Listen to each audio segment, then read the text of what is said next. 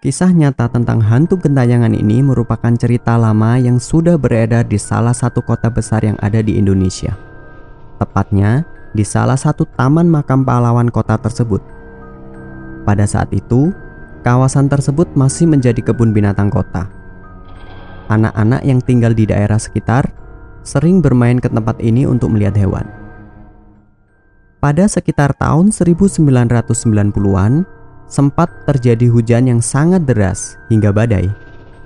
Malangnya, dua orang anak yang bermain bola di sekitaran kebun binatang itu terperosok ke sungai yang meluap.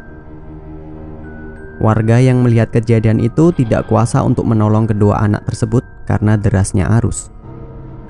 Setelah hujan reda, warga dan tim SAR dikerahkan untuk mencari mereka. Namun, kedua jasad anak tadi tidak juga ditemukan. Setelah kejadian itu, sering terlihat dua anak yang asik bermain bola di dekat kandang macan. Tapi anehnya, kedua anak itu baru mulai bermain di waktu maghrib saat anak-anak lainnya pulang. Selain itu, mereka juga sering berlarian menembus kaca.